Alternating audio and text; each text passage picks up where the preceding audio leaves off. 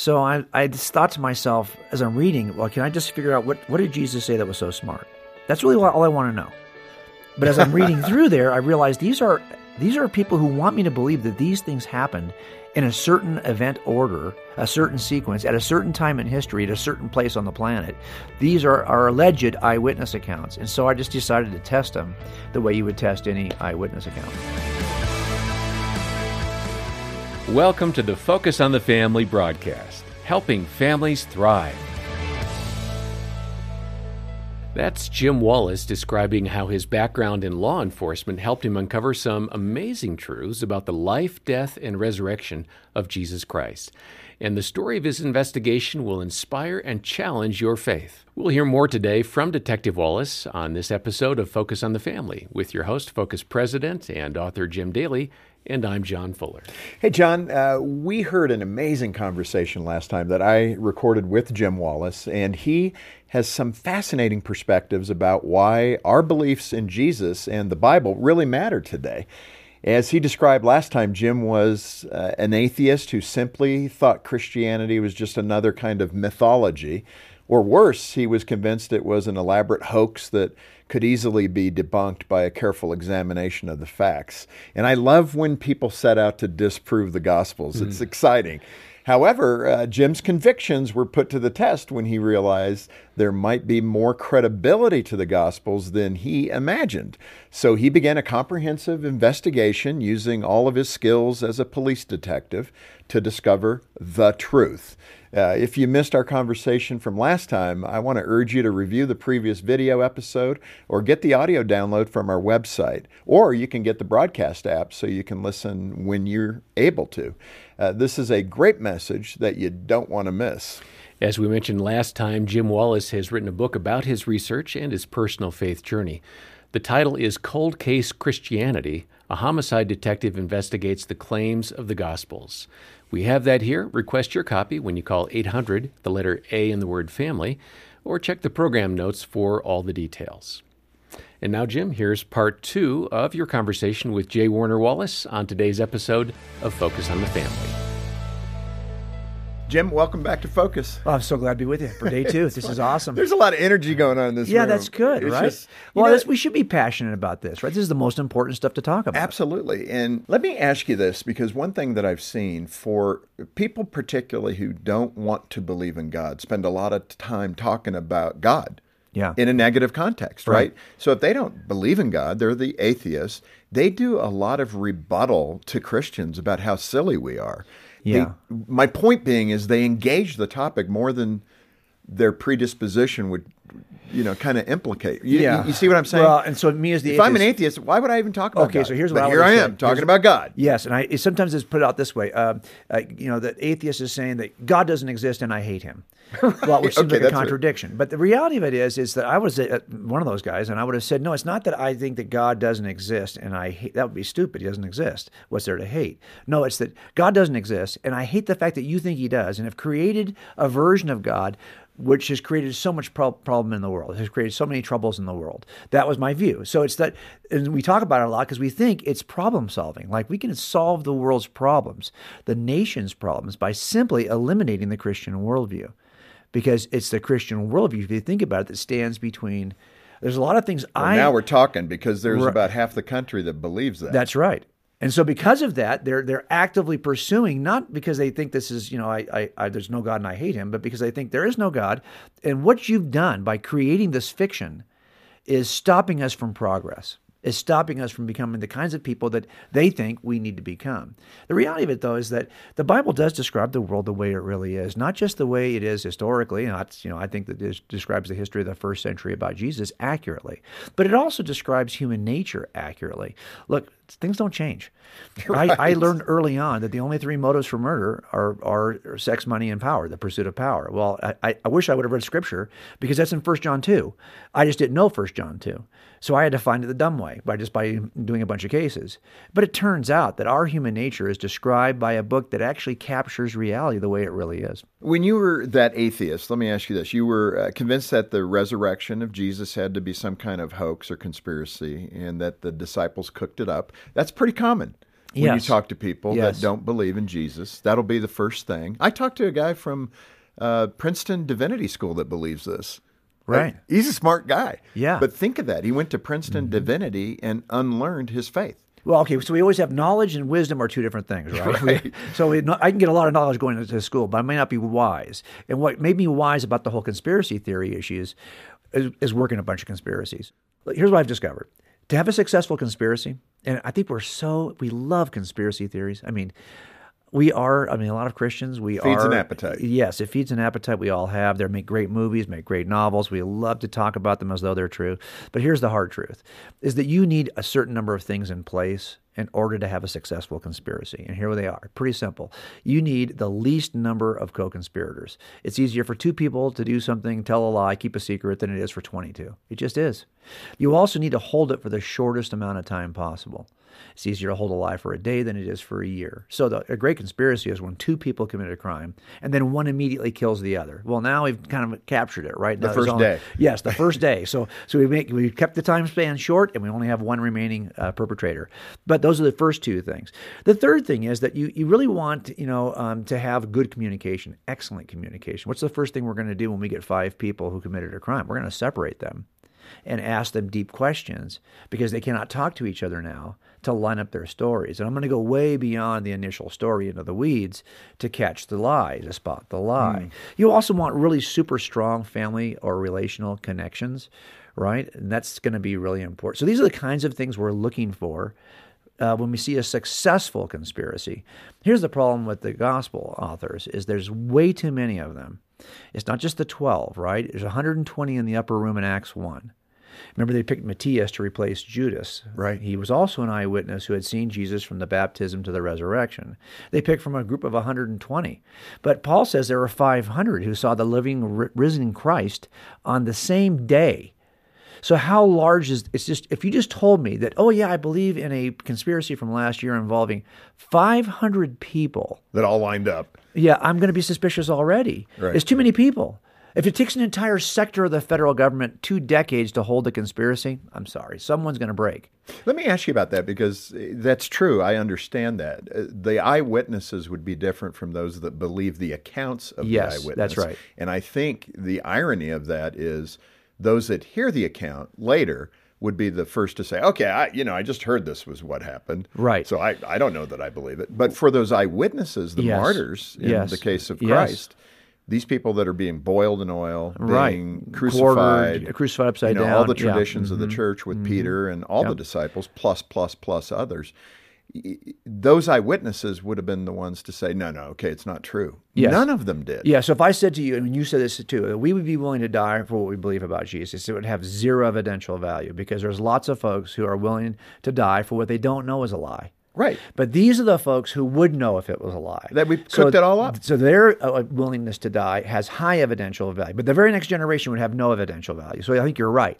So and, I- and, I, and I think if you look at one of the claims I do see though, Jim, I see that people will say, "Well, yeah, but we have very mixed traditions about the deaths. How can we even be sure that they died a martyr's death?" Well, here's what I would say: We have all kinds of false claims made about Christians in the first three centuries, yet we have no counterclaims to how the eyewitnesses died except for their martyrdom accounts. That's interesting to me.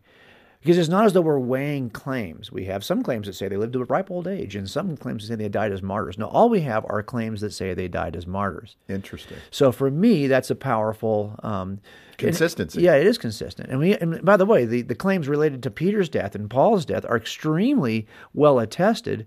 So even if you said, "Well, I don't trust what I know about Andrew," though, okay, but you've got these folks were willing to die for what they believe was true, as the eyewitnesses. Right. It's so true. Let, us move to another common objection to reliability, and that's of the New Testament. Um, so called witness testimony was added centuries later. So, you know, somebody had the core story, Yes. the fable, Yes. and then others built on it to make it a more secure Yep. fable. Speak Yep. to that idea that somehow this was just, uh, you know, a fairy tale that was built on over two or three or four centuries. And there are really well known um, skeptics who have written books on how Jesus became God and basically argued that there's a Jesus of Nazareth That that's factual. Yes, he's a preaching rabbi in the first century. And even the skeptics, many of these skeptics will say that's very well attested historically. They have no doubt that there was a Jesus of Nazareth. What they doubt, though, is that that was accurately captured. What we have today is with the first uh, capture of that Jesus. Of, in other words, there might be some early document recording the life of Jesus, but all of the miracle claims, those things, the you know the virgin birth, the resurrection, these are things that were added to the story over time until the Jesus of history became the Christ of Christianity. And the argument basically is that that that you you you know you got 300 years, let's say, between the the life of, and ministry of Jesus and say the Council of Laodicea, where they decide which of these canonical books are we going to assemble into the New Testament canon. That's a long time. Look, there's a murder uh, show on Netflix. I think it's called "The Making of a Murderer," and and one of the claims is that some of the evidence was pulled out of property well after the crime by evil detectives and law enforcement officers, who then used it and twisted it, tainted it, put the blood someplace where it shouldn't be, so that after the fact, that the, the evidence was altered by a detective. And then when we go to trial 10 years later, we don't know it's been altered by the detective, and we've got bad evidence in the trial. So the same kind of claim is made. This was not part of the original case, but a, a detective later tampered with it, and now it's in the case.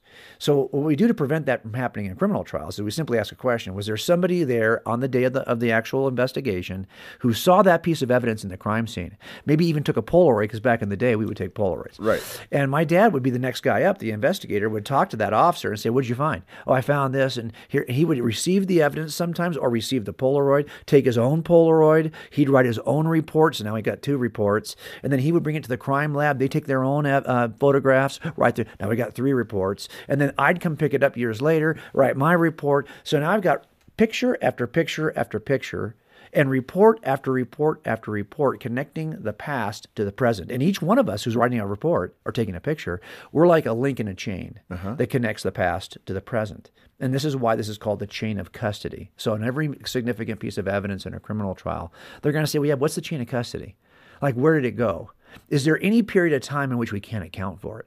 Right, where it was Is there a tainted. break in the chain? Because that's where it got tampered, right there. So how do you apply that to the New Testament? Okay, so we ask the question. Okay, we get get authors who write something, or eyewitnesses. Let's say like John. We he appears to be he whoever wrote John says they saw this stuff. Okay, great.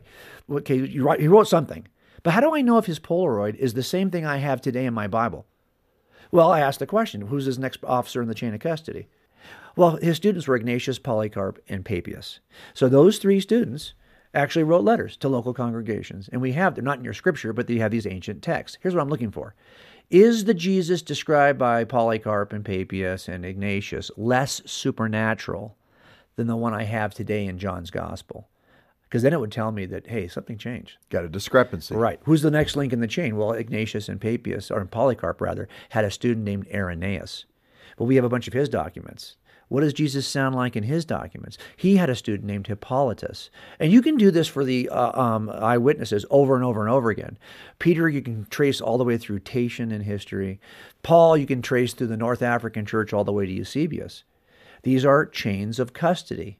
And so you can examine every link in the chain and you can even compare the chains to each other. Hmm. Because these happen in three different regions. Remember, one's happening in Asia Minor with John, one's happening in Rome with Paul, one's happening in North Africa with Peter. They're separated in the kingdom. So, how do we, I mean, if they actually match, if the story about Jesus is every bit as supernatural from the very beginning in all three chains, you can have confidence that the story hasn't changed. So, I actually have great confidence. Now, you can argue that hey i don't i don't believe it okay fine but you can't argue i don't believe it because the story was changed because Right. we can actually trace the chain of custody you can see and the it doesn't consistency. change right the things Yeah. that you're most concerned about as an atheist did he rise from the grave was he born of a virgin did he work those miracles you're going to be stuck with that in the very earliest accounts of jesus You see, that's amazing. You, you also speak about the Gospel of Mark and how it reads as a crime broadcast. What does that mean to the novice here? Well, okay, so if you know, like I said before, we do criminal trials and jury. I always tell juries that we, I, I'm going to tell you everything you need to know, but I can't tell you everything that could be known, because I can't answer every question. Because I'm, we're all, we try not to edit, right? We we want to give you everything we learned, evidentially. But when you're talking to a witness, the witness always does real life, real time editing Sure. just happens. Now, why is it then that Mark's gospel is so much briefer than, say, Matthew or Luke? Well, it's because he's like the crime broadcast. I honestly think that if you look at the New Testament letters, you'll see that each author has a sense that Jesus is going to come back in their lifetime. Like the return of Jesus is imminent. Correct.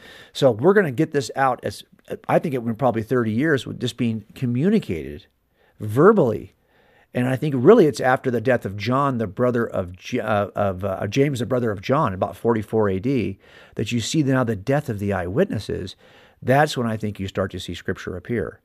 Because it's, it's clear, hey, we're not going to get out of this alive. We better write everything down because it's For not future generations. If Jesus may not come back in our lifetime, Right. So here we're going to write this stuff down. Well, Mark's early broadcast, it's kind of, you know, when you arrive at a crime scene, if you're the first officer there, your job is to put out everything you can put out because other people are still in the area. They might catch this guy. What do you mean by put well, out? Well, what I mean is you get your radio out and you say, We just had a robbery at this location. The suspect description is, and you give a very brief suspect description in a blue Toyota. It's got a you know a broken back, a broken rear mirror, or it's got a broken right hand mirror, some description. So that if we're out and patrolling and we go, Well, there's a guy that matches the description, there's the Toyota.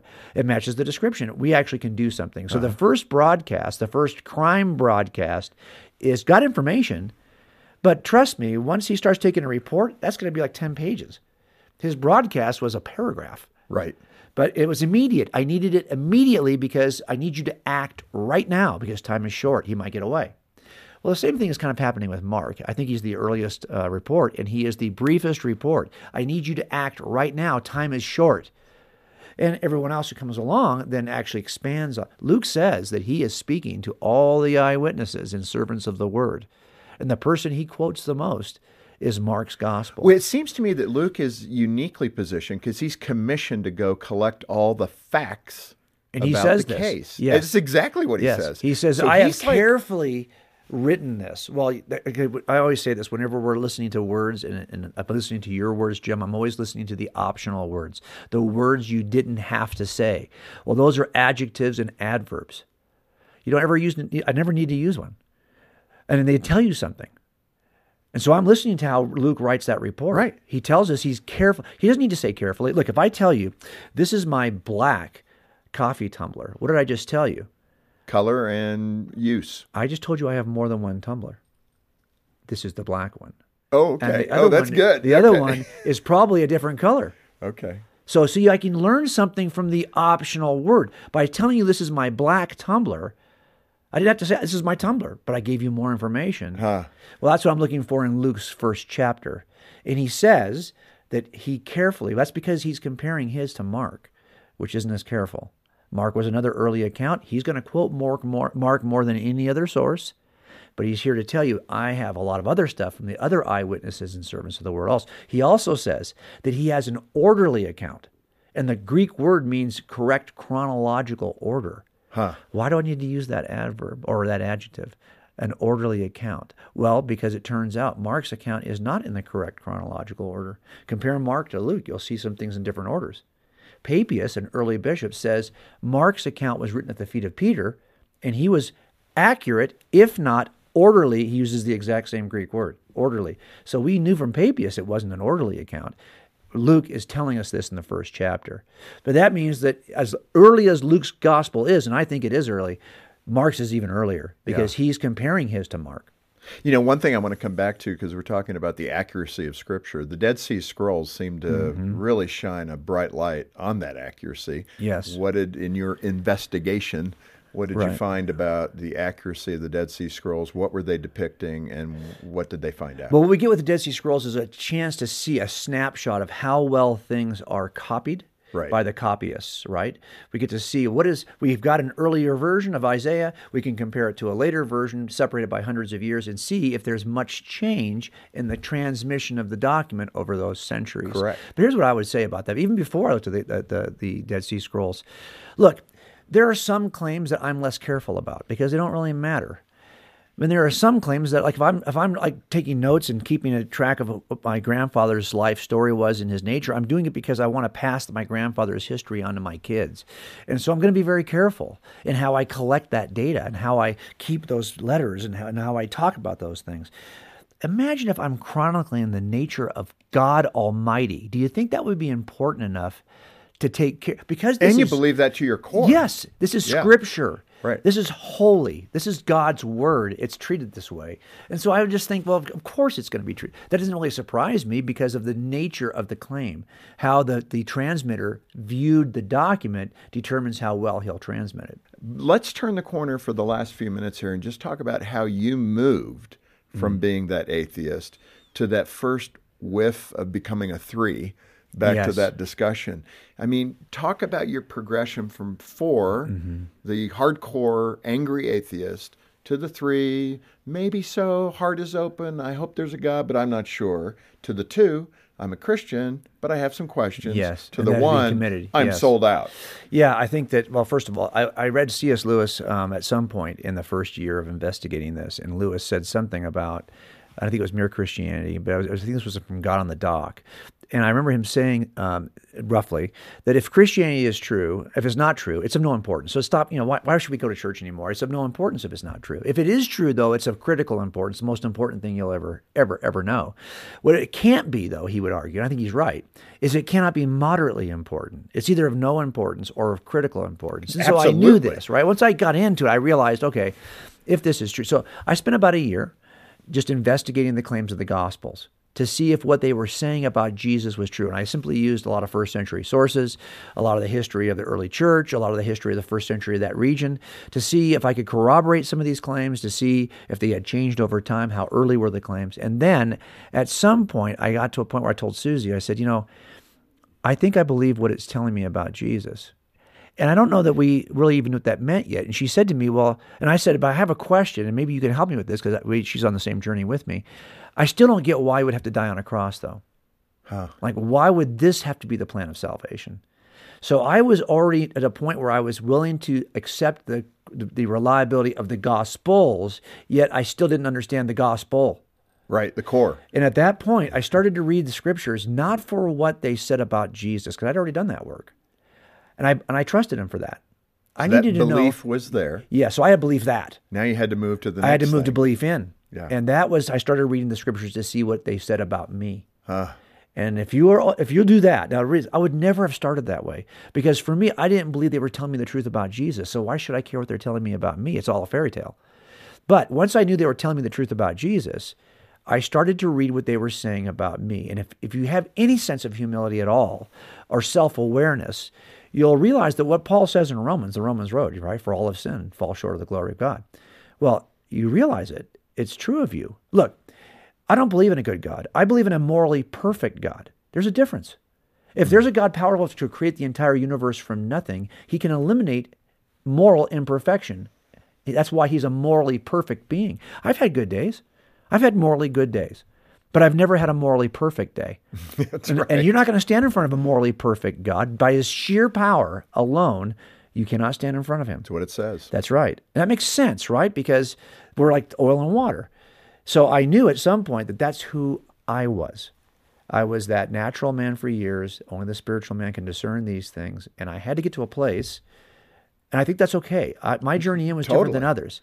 And if you're a skeptic who's listening to this and you're thinking, no, I got to think my way in, well, welcome. Well, that and that hits the pride factor. Yes. As the created being, that Yes. we've got to say we are sinners. I Yes. am a sinner, That's right. saved by grace, not my grace, Yes, that's right. by the Lord's grace. And here's how I look at it. Look, in the end, um, all crime is created by some subset of pride that drives us to either p- pursue money, sex, or the pursuit of power. That's a pride issue.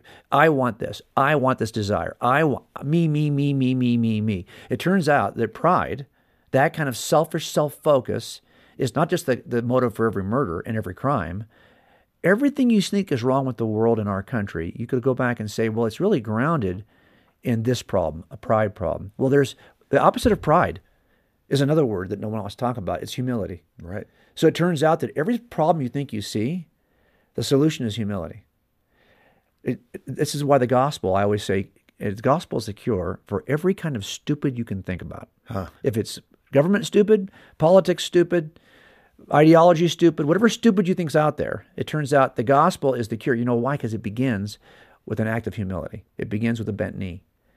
And when we are willing to do that for the gospel, it, it changes everything. So, So you have to get to a place where you're willing to bend your knee. Jim, I mean, we're right down to it. You've done a fantastic job describing the journey that God's had, that God has had you on. I mean, right from He had His hand on you when you were an atheist. That's right. I mean, that's a point too. Yeah, I mean, this idea that God knows you before you know Him, that's right. and He's drawing you and drawing you, and that's everyone. I think that's everyone because He loves His creation. He loves us. Yep. We're made in His image, and even for the person that would put his fist up to God because they lost a wife, they lost a child, whatever tragedy they had in their family, that's usually the first response. God, Yeah. why would you do this to me? That's right. And I think at the end here, the right question is for that person particularly who has that bitterness. What do you say in everything that you've discovered? I think it would be don't lean into your pride, lean into God's humility. I I always say that I'm not a Christian because it works for me, because it doesn't work for me. Honestly, if you're like, especially if you're a young person right now, this is the thing that's not going to make you popular. You're not going to be the most popular kid in your school if you're a Christian, probably. And I wasn't trying to solve a problem. I didn't have a, a train wreck marriage. I didn't have any of the things that most times will drive you to your knees. I didn't have any of that. I had a great life. So I'm a Christian because it's true. And even though it doesn't always work for me from a convenience sake, it is true. I'd much rather be in an inconvenient truth than a convenient lie.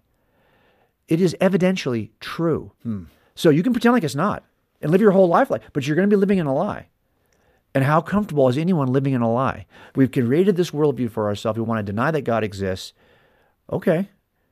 But it is true. Just know that you're living in this fabrication you've created. I don't think many of us feel comfortable doing that. And they see us as the Christians who are living in the lie. Well, okay, that's why I wanted to look at the evidence. Because once I knew it was true evidentially, I realized there wasn't a lot of choice. There are days when it's it's hard. It's harder. If you ask Susie, the 18 years before we became, became Christians was a lot easier than the 26 since we've been Christians. Oh, that's it. It's a lot easier. Why? Because it's easy to throw the dart against the wall. Just go draw the bullseye around wherever the dart lands. Now we're not doing that. Now there's a bullseye before we start. I can A never. standard. I can never hit it, Yeah, and that's a, much diff- more That's difficult. good. But it's a life worth living. that's well said. The book title could be "The Man That Doesn't Have a Crutch." Yeah, Right? exactly. But it's called "Cold Case Christianity," and what a great resource, Jim. Thank you so much for being with us. You will be back. I'm going to have you you. back, and we'll have some you, fun talking about this again. Looking forward to it.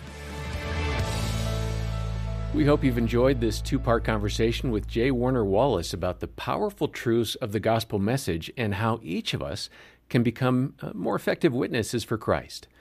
If today's program has raised any questions about your own relationship with God and what it means to be a Christian, let me urge you to contact us for a free booklet or download that we have called Coming Home. It offers a simple overview of why Jesus came to die and sacrifice himself for mankind and how a personal relationship with him will transform your life forever. We can also send you a copy of Jay Warner's book called Cold Case Christianity when you make a gift of any amount to Focus on the Family.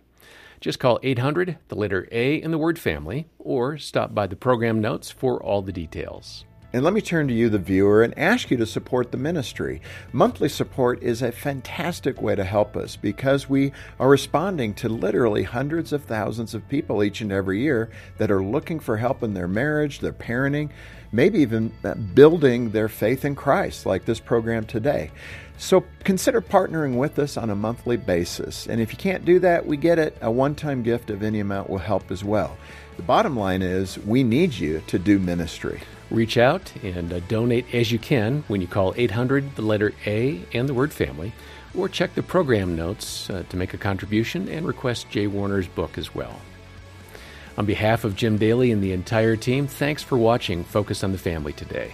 I'm John Fuller, inviting you back next time as we once more help you and your family thrive in Christ.